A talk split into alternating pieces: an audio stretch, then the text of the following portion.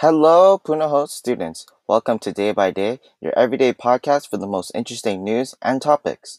My name is Matthew Esteban, and that was lately inspired with one of his songs, The Process. Today's topic, we're going to be focusing on sleep. Not just sleep itself, but sleep deprivation among students and adolescents.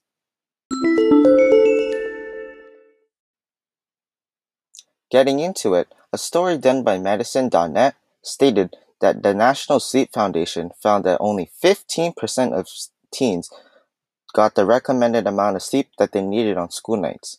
If you're wondering, the recommended amount of sleep teenagers and students need is eight and a half hours to nine and one fourth hours in order to feel good and perform well in school.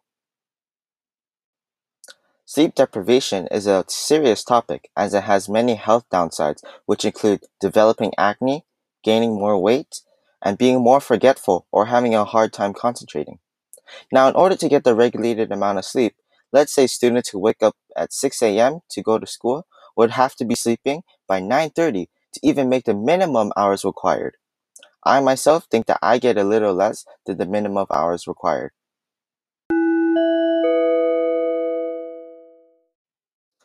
From medicalnews.net, according to Dr. Philip Alapat, medical director of Harris Health Sleep Disorder Center and assistant professor at Baylor College of Medicine, states any prolonged sleep deprivation will affect your mood, energy level, and ability to focus, concentrate, and learn, which directly affects your academic performance.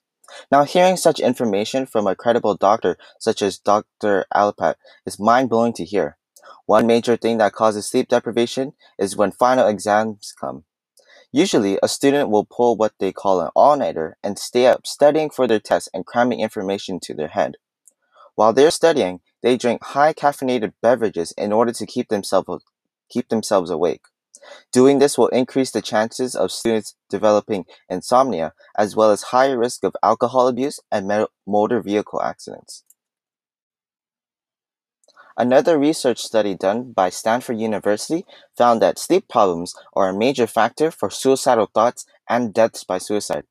Suicide still, still ranks the third leading causes of death amongst 15 to 24 year olds.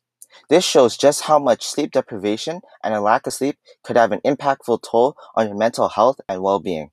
The science speaks for itself, and we should all do our best to get the most sleep every night.